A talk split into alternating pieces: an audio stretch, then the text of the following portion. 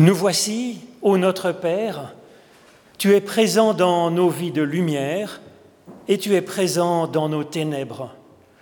Et rien ne pourra jamais nous séparer de l'amour que tu nous as manifesté en Jésus-Christ. Tu nous as dit que tu serais avec nous jusqu'à la fin du monde, nous donnant, tel que nous sommes, aujourd'hui et maintenant, la grâce, la miséricorde et la paix. Alors bienvenue à chacune et à chacun d'entre vous. Merci d'être là en ces temps difficiles. C'est une force d'être ainsi rassemblés pour nous ouvrir à la présence de Dieu et pour célébrer sa parole, pour boire à sa source. C'est vers ce Dieu que nous faisons monter notre louange. Alors je vous propose, pour ce dimanche de la Réformation, d'entendre le psaume 33 en français du XVIe siècle, selon donc la, mise en, vers par Clément Marot. Réveillez-vous, chacun fidèle, en votre Seigneur, réjouissez-vous. La louange est très séante et belle en la bouche de l'homme droit. Sur la douce harpe pendue en écharpe, louez le Seigneur. Chantez des cantiques et que toute musique joue en son honneur. Le Seigneur éternel regarde, ici-bas, du plus haut des cieux. Dessus les humains, il prend garde et les voit devant ses yeux. De son trône stable, paisible, équitable, ses clairs yeux aussi jusqu'au fond visitent tous ceux qui habitent en ce monde ici. Et par lui, grande réjouissance, dedans nos cœurs toujours auront, pendant qu'en la haute puissance de son nom saint nous espérons. Que ta bonté grande sur nous répande, ô notre Dieu et Roi, que tous ainsi t'entendent. Espoir et attente, nous avons en toi. Alors c'est ce psaume 33 que je vous propose de chanter maintenant, c'est le numéro 20 dans notre recueil, et d'en chanter les strophes 1, 2 et 5. Viens donc au peuple des fidèles, devant ton Dieu, réjouis-toi.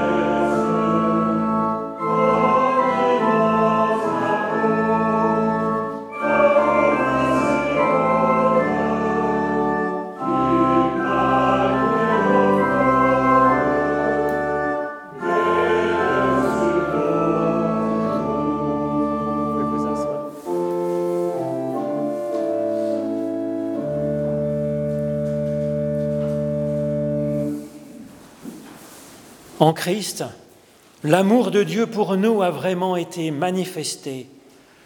Il nous dit, venez à moi, vous tous qui êtes fatigués et chargés, et je vous donnerai du repos. C'est fort de cette promesse que nous pouvons nous tourner en toute sincérité, sans crainte, vers l'Éternel notre Dieu, pour recevoir son pardon et s'ouvrir à son aide. C'est ce que je vous propose de faire en suivant en ce jour la, prière de repentance de Calvin. Seigneur Dieu, Père éternel, nous reconnaissons devant toi que nous sommes de pauvres pécheurs, réticents à vivre libres, ne faisant que rarement du bien, souvent absents à toi et à nous-mêmes.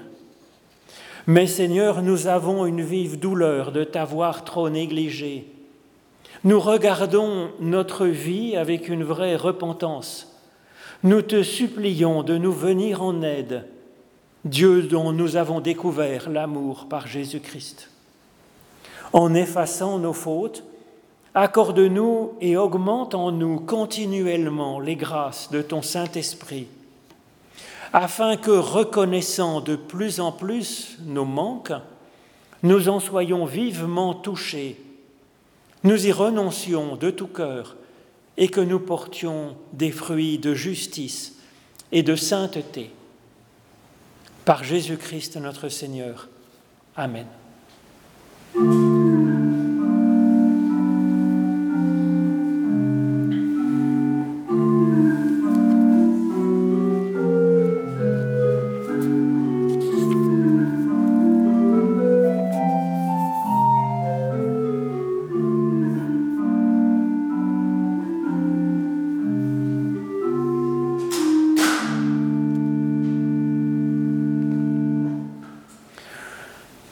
Christ nous a donné la certitude de la bienveillance irréductible de Dieu pour nous. En effet, Dieu a tellement aimé le monde qu'il a donné son Fils, son unique, afin que quiconque ait foi en lui, foi par lui, qu'il ne meure pas, mais qu'il ait la vie éternelle. Et en Christ, Dieu se penche vers nous et nous dit, tes péchés sont pardonnés, ta foi t'a sauvé, avance dans la paix. Nous chantons à Dieu notre espérance et notre reconnaissance avec le cantique 245 de Luther, Viens à nous, ô Rédempteur. En, latin, c'est Nuncom der Heiden Heiland, cet air bien connu.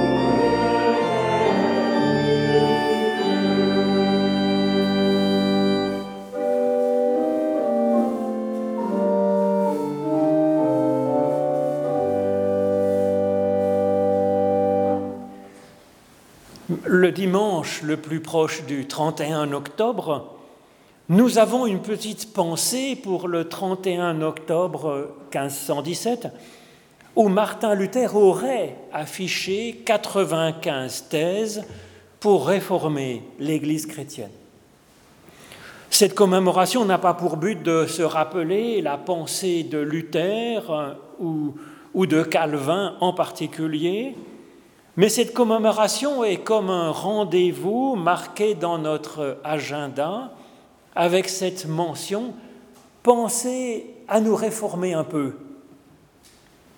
Alors oui, il y a déjà bien des bonnes choses dans notre théologie, dans notre façon de vivre et d'espérer. Mais il y a une légère marge de progression. C'est ce que veut nous dire cette fête de la Réformation, en fait. Alors je vous propose de nous pencher ensemble sur ce verset du livre d'Abacuc, Le juste vivra par la foi. Cette phrase est si importante pour l'apôtre Paul, d'abord, puis pour Martin Luther, ensuite. Pour l'un comme pour l'autre, ce verset d'Abacuc a tout changé. Alors je vais d'abord vous lire dans la lettre de Paul aux Romains, au chapitre 1er, les versets 15 à 17. Paul écrit donc aux Romains. J'ai un vif désir de vous annoncer à vous aussi l'Évangile, à vous qui êtes à Rome, car je n'ai pas honte de l'Évangile. C'est la puissance de Dieu pour le salut de tout fidèle, du juif premièrement, puis du grec parce qu'en l'Évangile est révélée la justice de Dieu par la foi et pour la foi, selon qu'il est écrit, le juste vivra par la foi. Et maintenant, je, vais, je voudrais vous lire la, la version originale. C'est donc dans le livre d'Abacuc. Alors je vais vous lire, pour replacer un peu dans le contexte, les cinq premiers versets, le début du livre d'Abacuc, puis quatre versets du chapitre 2 d'Abacuc, et puis un peu la fin au chapitre 3. Message vu par Habacuc le prophète. Jusqu'à quand, ô Éternel? J'ai crié et tu ne m'écoutes pas. Je crie vers toi pour dire la violence et tu ne secours pas. Pourquoi me fais-tu voir le mal? Pourquoi contemples-tu ainsi l'injustice? Pourquoi l'oppression et la violence sont-elles devant moi? Il y a tant de querelles, tant de disputes qui s'élèvent. C'est pourquoi l'écriture est comme paralysée et que la justice n'est jamais choisie, car le méchant triomphe du juste, et ce sont des jugements tordus qui sont choisis. Voyez, Regardez parmi les nations et soyez saisis d'étonnement et de stupeur, car est en train d'agir dans votre temps une œuvre, une œuvre telle que vous n'y croiriez pas si on vous la racontait. Voici, je vais me placer à mon poste de garde, et je vais me tenir debout sur le rempart, et je veillerai pour voir, je veillerai pour voir ce que l'Éternel me dira et ce qu'il répondra au sujet de ma plainte. Alors l'Éternel m'adressa la parole et il me dit, Écris cette vision, grave-la sur des tables afin qu'on puisse la lire couramment, car c'est une prophétie dont le temps est déjà fixé. Elle marche maintenant vers son terme et elle ne mentira pas. Si elle tarde, seulement attends-la, car elle s'accomplira enfin. Voici, son âme s'est enflée, elle n'est pas droite en lui, mais le juste, lui, vivra par sa foi. J'ai entendu, dit Habacuc, et mes entrailles sont émues. Je vois les souffrances, mais moi je veux me réjouir en l'Éternel. Je veux me réjouir dans le Dieu de mon salut. L'Éternel, mon Seigneur, est ma force. Il rend mes pieds semblables à ceux des chamois. Il me fait marcher sur les hauteurs. Ô Éternel, par l'étude de ces écritures anciennes, ouvre-nous maintenant à ton souffle de vie, au nom de Jésus-Christ. Amen. Dans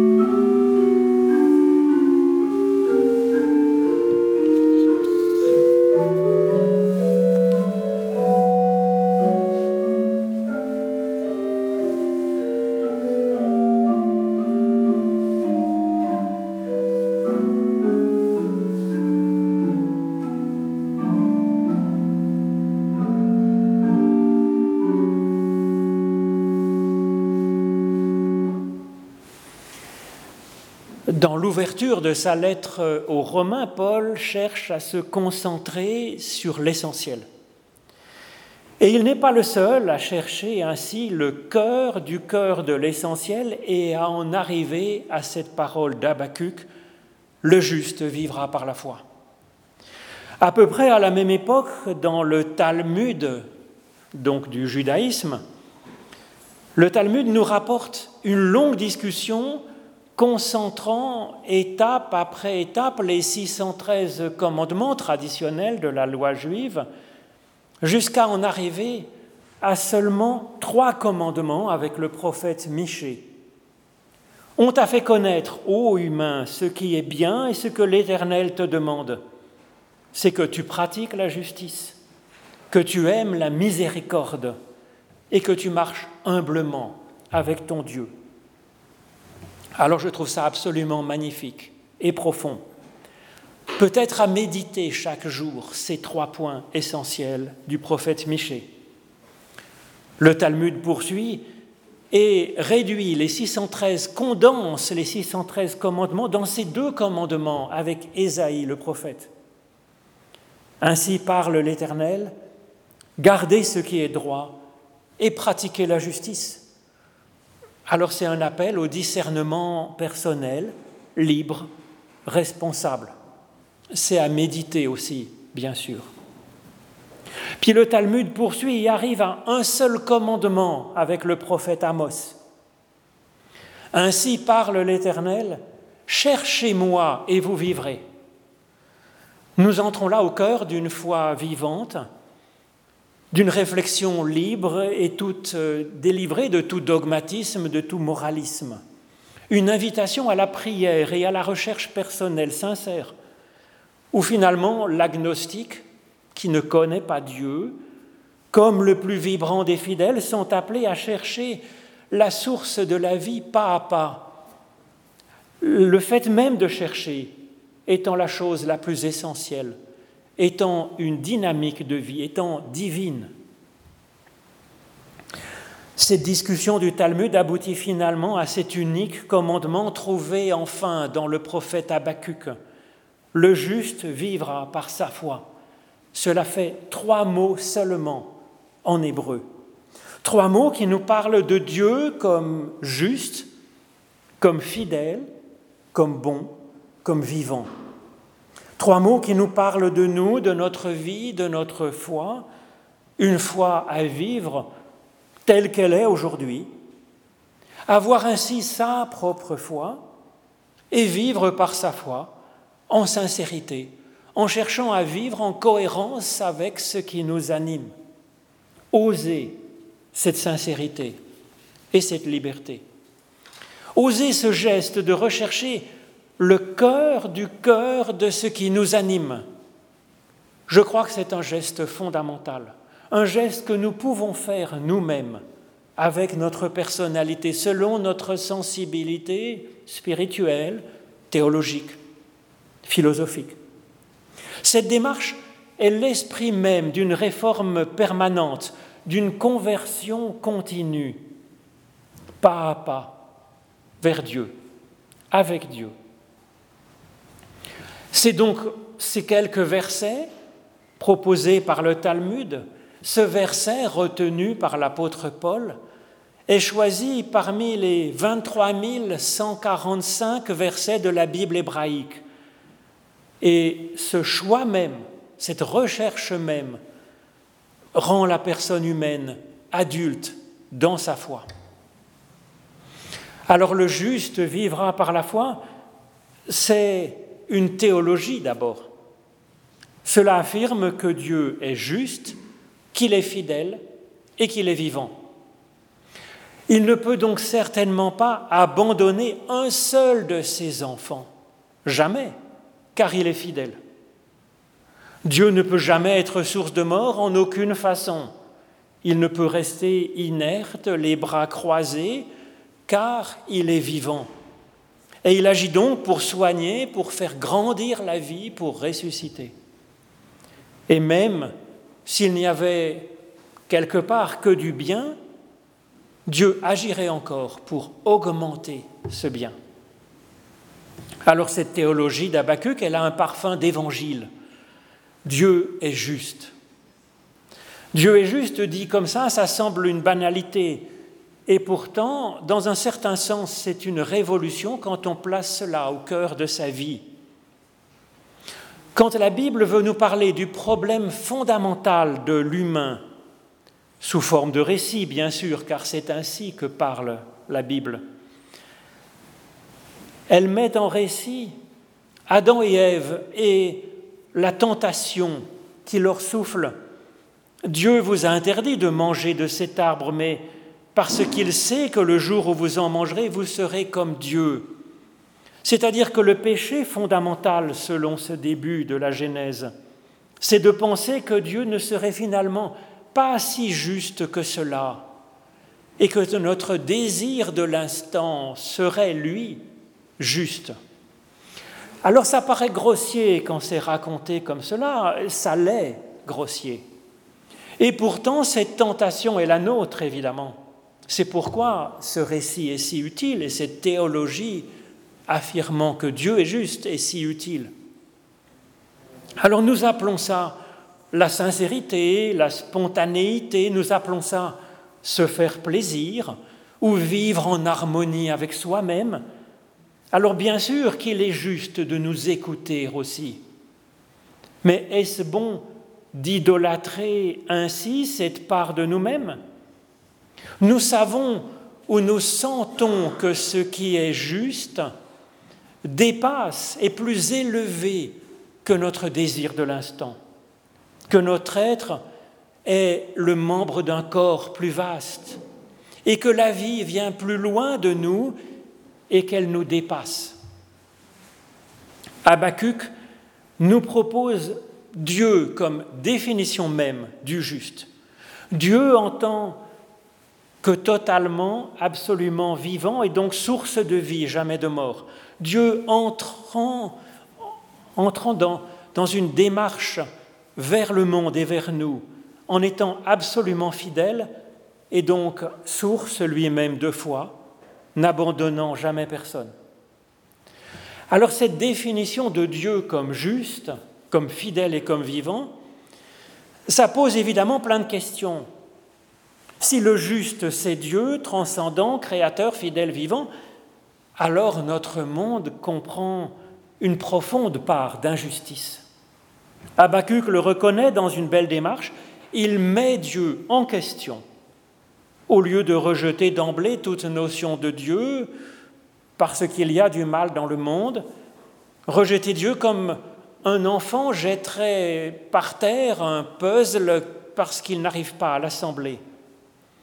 Habacuc interroge Dieu, lui donnant une chance de répondre. Et du même coup, Habacuc s'interroge sur sa propre théologie, sa propre conception de ce qui est juste, se laissant à lui-même une chance d'évoluer, de comprendre. Pourquoi tant de mal, tant d'injustice, d'oppression, de violence Pourquoi tant de disputes entre nous? Et toi, Dieu, si tu es Dieu, si tu es juste, transcendant, aimant, fidèle et vrai, pourquoi me fais-tu voir tout ce mal, cette souffrance dit Habacuc Pourquoi est-ce que tu laisses le méchant si souvent triompher du juste? Alors Dieu va répondre, et Habacuc va évoluer dans sa théologie. Dieu est juste au sens où il est en train d'agir pour plus de justice, de vie et de fidélité. La justice, c'est une action qui est en train de se déployer, qui demande du temps, qui est comme vivante, comme en marche. Il y a là une évolution importante dans la notion de la justice. L'intégriste n'appelle juste que ce qui est 100% juste, tout de suite. L'intégriste est le chevalier blanc et noir, pourchassant tout ce qui a la moindre petite tâche, refusant, critiquant, tuant ce qui n'est pas impeccable, niant toute évolution, toute espérance de progrès possible. Habacuc sans que la justice de Dieu consiste au contraire à espérer rendre juste ce qui ne le serait pas encore. C'est une notion de la justice comme vivante et fidèle, n'abandonnant jamais. Alors bien sûr, le juste vivra par la foi, c'est une théologie qui est à méditer, à prier, et puis aussi à vivre par nos actes. Ce verset, le juste vivra par la foi, semble être le verset de la Bible que l'apôtre Paul préfère. Car c'est sur ce verset qu'il va fonder l'armature même de sa théologie de la grâce, qui est comme le leitmotiv de la lettre aux Romains et de la lettre aux Galates.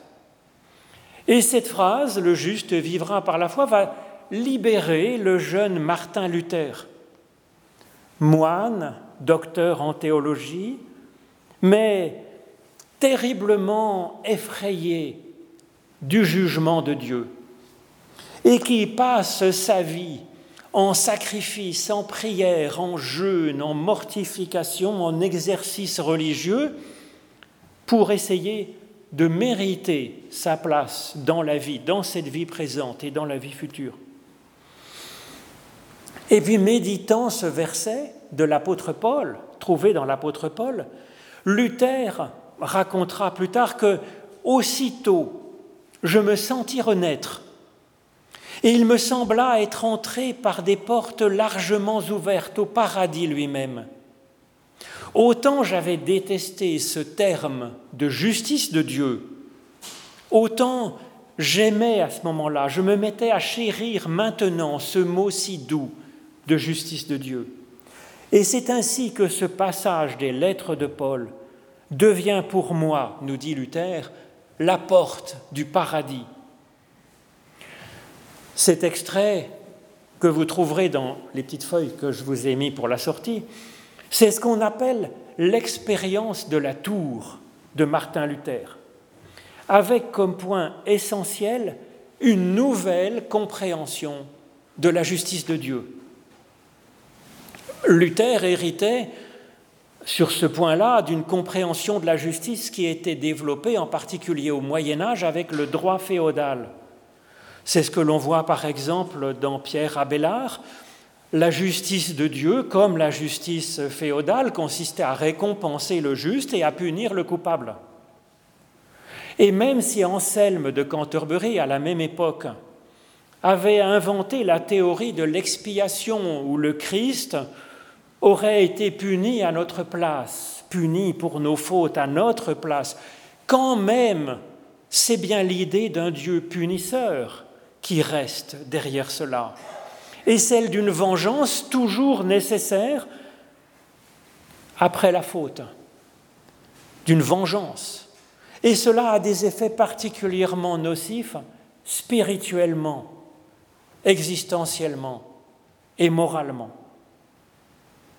Alors Luther se rend compte qu'en réalité, il projetait sa propre culture, sa propre notion de la justice alors que la Bible ne disait pas vraiment cela. C'est une démarche intéressante, je pense, que nous propose là Martin Luther. Pour comprendre de quoi parle la Bible, cela demande un petit effort pour se replacer dans la culture de l'époque. Cela nous demande un petit effort de décentrement. Cela nous demande une petite recherche pour savoir quel était véritablement le sens des notions dont parle la Bible.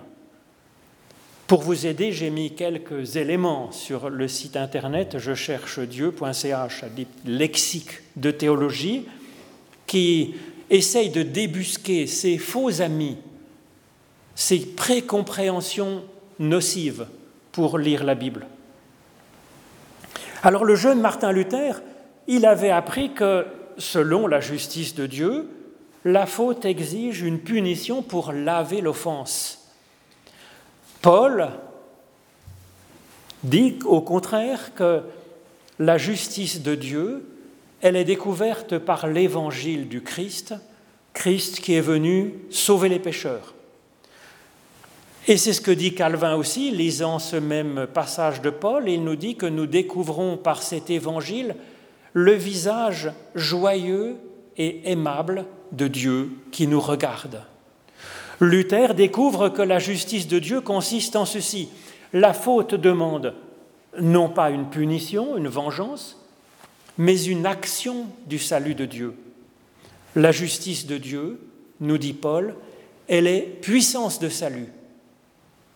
La question n'est plus de punir le coupable, la question n'est même plus de pardonner au coupable ses fautes par quelque expiation que ce soit, quel que soit le mécanisme.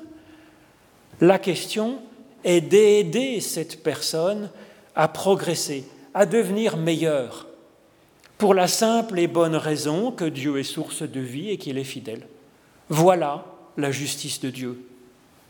En fait, ce que redécouvre Luther en lisant ainsi Paul, c'est la notion hébraïque de justice, la tzedaka en hébreu, que l'on trouve dans bien des textes de la Bible hébraïque où le terme de justice de Dieu est quasiment synonyme de grâce de Dieu, de salut de Dieu, de miséricorde de Dieu.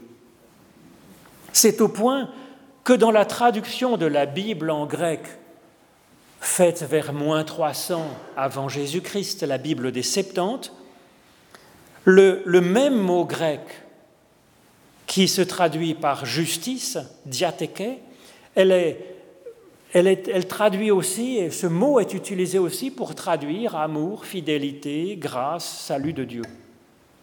La justice de Dieu n'est donc pas un événement à craindre, c'est une qualité de Dieu celle de développer ce qui est juste et bon, précisément là où il y en a besoin. La justice de Dieu ne nous juge pas, découvre Luther, elle nous justifie, elle nous rend justes. Elle travaille sans cesse à nous rendre un petit peu plus justes nous-mêmes. C'est ainsi que Luther voit dans cette phrase de Paul la porte du paradis et dans cette notion de justice de Dieu une espérance invincible.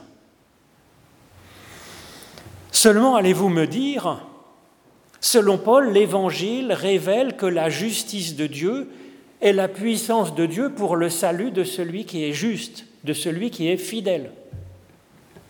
Alors j'allais dire tant mieux pour le fidèle, tant mieux pour celui qui a la foi, qui est croyant, mais les autres, est-ce que nous ne retrouvons pas là une sorte de sélection des justes, des bien croyants, et puis une élimination de ceux qui ne sont pas croyants ou qui sont injustes? N'y a-t-il pas là encore un sujet de crainte, comme dans cette dure parenthèse de la justice féodale? C'est là que la notion de foi mérite aussi que nous nous penchions dessus pour débroussailler la question. La foi le terme même de foi n'est pas une notion seulement religieuse, de croire plus ou moins en Dieu, de croire plus ou moins telle ou telle doctrine. La foi, c'est pas simplement faire place à l'action de Dieu en nous, même si c'est bien, évidemment. La preuve, c'est qu'on dit que Dieu a la foi. Alors bien sûr, dans nos traductions, c'est souvent traduit par Dieu est fidèle, parce que c'est la même chose, c'est le même mot. Mais la foi, c'est donc une qualité d'être, c'est une façon d'être loyale et sincère, respectueuse et attentive de l'autre, et donc aussi, en ce qui nous concerne, respectueuse et attentive, loyale et sincère à Dieu, bien sûr. Selon Paul, il n'y a pas de sélection seulement des justes pour les aider et pour que Dieu leur apporte le salut. Selon Paul, il n'existe pas un seul juste, pas même un seul. Et donc, au sens propre, Dieu seul est juste à 100%, au sens de l'intégriste. Dieu seul est fidèle. Dieu seul est fiable, évidemment.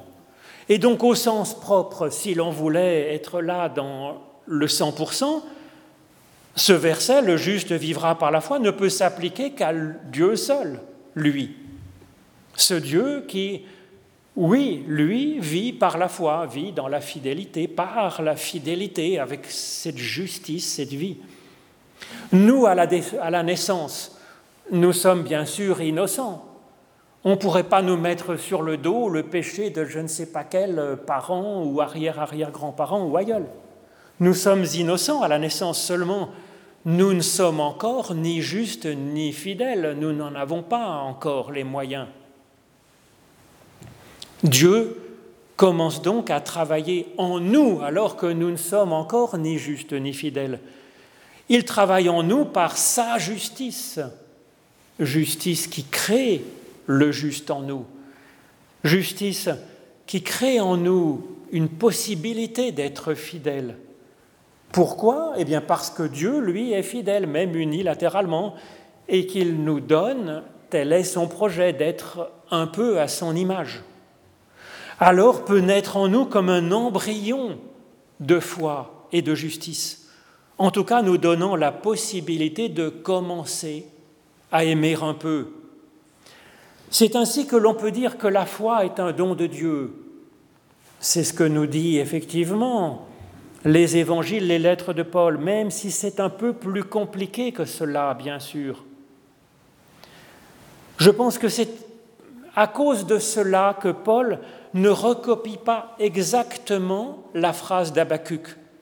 Habacuc disait Le juste vivra par sa propre foi. Mais Paul, il ne met pas non plus la variante de ce verset dans les Septante qui dit que le juste vivra grâce à la foi de Dieu, à la fidélité de Dieu. Paul met juste, mais simplement, le juste vivra par la foi, la foi tout court, avec l'ambiguïté qui c'est cette foi dont il parle, c'est notre foi à nous, si petite, ou la foi de Dieu, immense et triomphante. Alors au début, bien sûr, c'est par la seule foi de Dieu que nous allons vivre, grandir dans la vie et dans la justice et dans la foi. C'est ce qui va nous permettre d'avoir ensuite un petit peu la foi, foi que nous pourrons éventuellement choisir de vivre en étant fidèles, en étant un petit peu plus fidèles.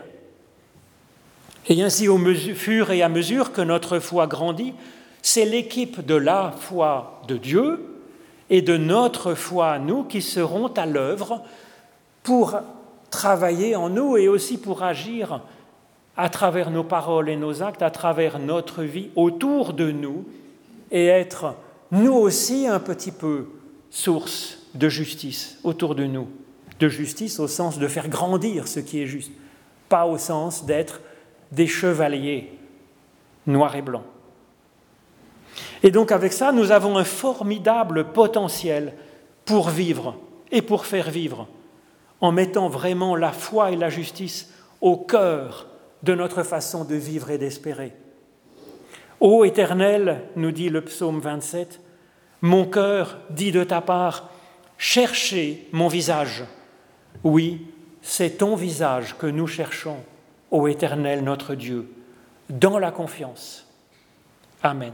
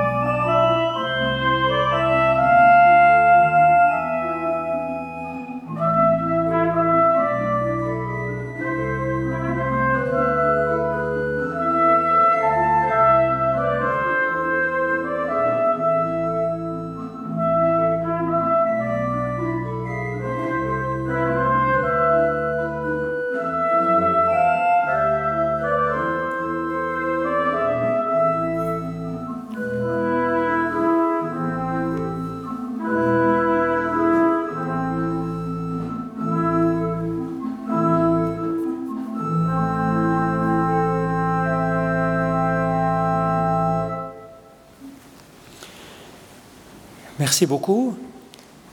Et puis, en pensant aux protestants ayant trouvé ici refuge à Genève, particulièrement au XVIIe et XVIIIe siècle, eh bien, nous vous proposons de chanter le psaume 68, qu'on appelle le psaume des Camisards.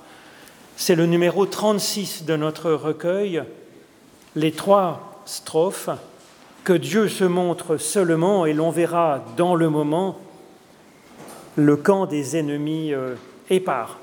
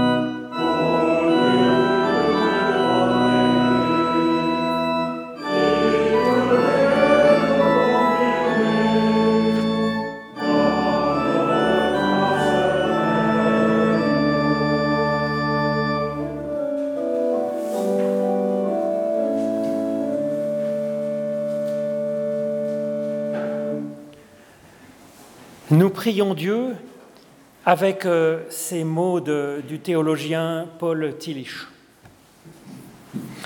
Ô notre Dieu, nous élevons nos cœurs à toi pour te célébrer et te remercier. Nous ne nous sommes pas faits nous-mêmes, nous n'avons rien apporté dans notre monde et nous n'emporterons rien de notre monde. Tu nous as donné la vie nous te remercions d'être et de partager dans les petites et dans les grandes choses les richesses inépuisables de la vie. Nous te célébrons quand nous éprouvons de la force dans notre corps et dans notre âme. Nous te remercions quand la joie emplit nos cœurs. Nous sommes conscients de ta présence avec gratitude, silencieusement ou en parole. Éveille cette conscience quand notre vie journalière nous cache ta présence et que nous oublions combien tu es, toujours et partout, si proche de nous, plus proche de nous que tout ce qui est auprès de nous, plus proche de nous que nous ne le sommes de nous-mêmes. Ne nous laisse pas nous détourner de ta présence donatrice et créatrice. Aide-nous à ne pas oublier le Créateur derrière la création. Rends-nous toujours prêts à la gratitude. Reçois nos remerciements quand nous te disons Merci mon Dieu, merci pour tout ce que nous recevons chaque jour. Garde-nous de la routine et des pures conventions quand nous osons te parler. Nous te remercions en revoyant tout ce que, dans notre vie, longue ou brève, nous avons pu rencontrer. Nos, de nos paroles de remerciement sont souvent pauvres, souvent nous ne trouvons pas les mots pour les exprimer. Alors donne-nous la force à ces moments-là de maintenir nos cœurs ouverts à la surabondance de la vie et de faire l'expérience de ta présence éternelle dans notre gratitude silencieuse. Garde nos cœurs et nos esprits toujours ouverts pour toi. Nous te remercions pour tout ce que tu as accordé à cette nation plus qu'à tout autre. Rends-nous rends en reconnaissants afin de surmonter les dangers d'une vie superficielle et d'un cœur vide. Tourne-nous vers toi ô notre Dieu, Père éternel, source de notre être. Et en communion avec tous les chrétiens du monde, nous nous unissons à cette prière de ton Fils. Notre Père qui es aux cieux, que ton nom soit sanctifié, que ton règne vienne, que ta volonté soit faite sur la terre comme au ciel. Donne-nous aujourd'hui notre pain de ce jour. Pardonne-nous nos offenses, comme nous pardonnons aussi à ceux qui nous ont offensés. Et ne nous laisse pas entrer dans la tentation, mais délivre-nous du mal, car c'est à toi qu'appartiennent le règne, la puissance et la gloire pour les siècles des siècles. Amen. Alors à la sortie, après la bénédiction que nous allons recevoir de Dieu, vous trouverez donc euh, des feuilles où j'ai mis la prédication que je vous ai proposée tout à l'heure et il y aura aussi l'offrande qui sera dans des corbeilles à la sortie.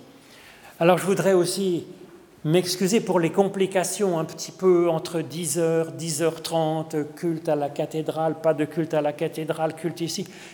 C'est un peu compliqué, nous sommes encore en train de nous organiser finalement avec euh, ce malheureux virus et puis pour essayer au mieux de tenir, euh, rigoureusement bien sûr, les, mesures qui nous sont proposées pour arriver eh à reprendre pied dans une vie tranquille.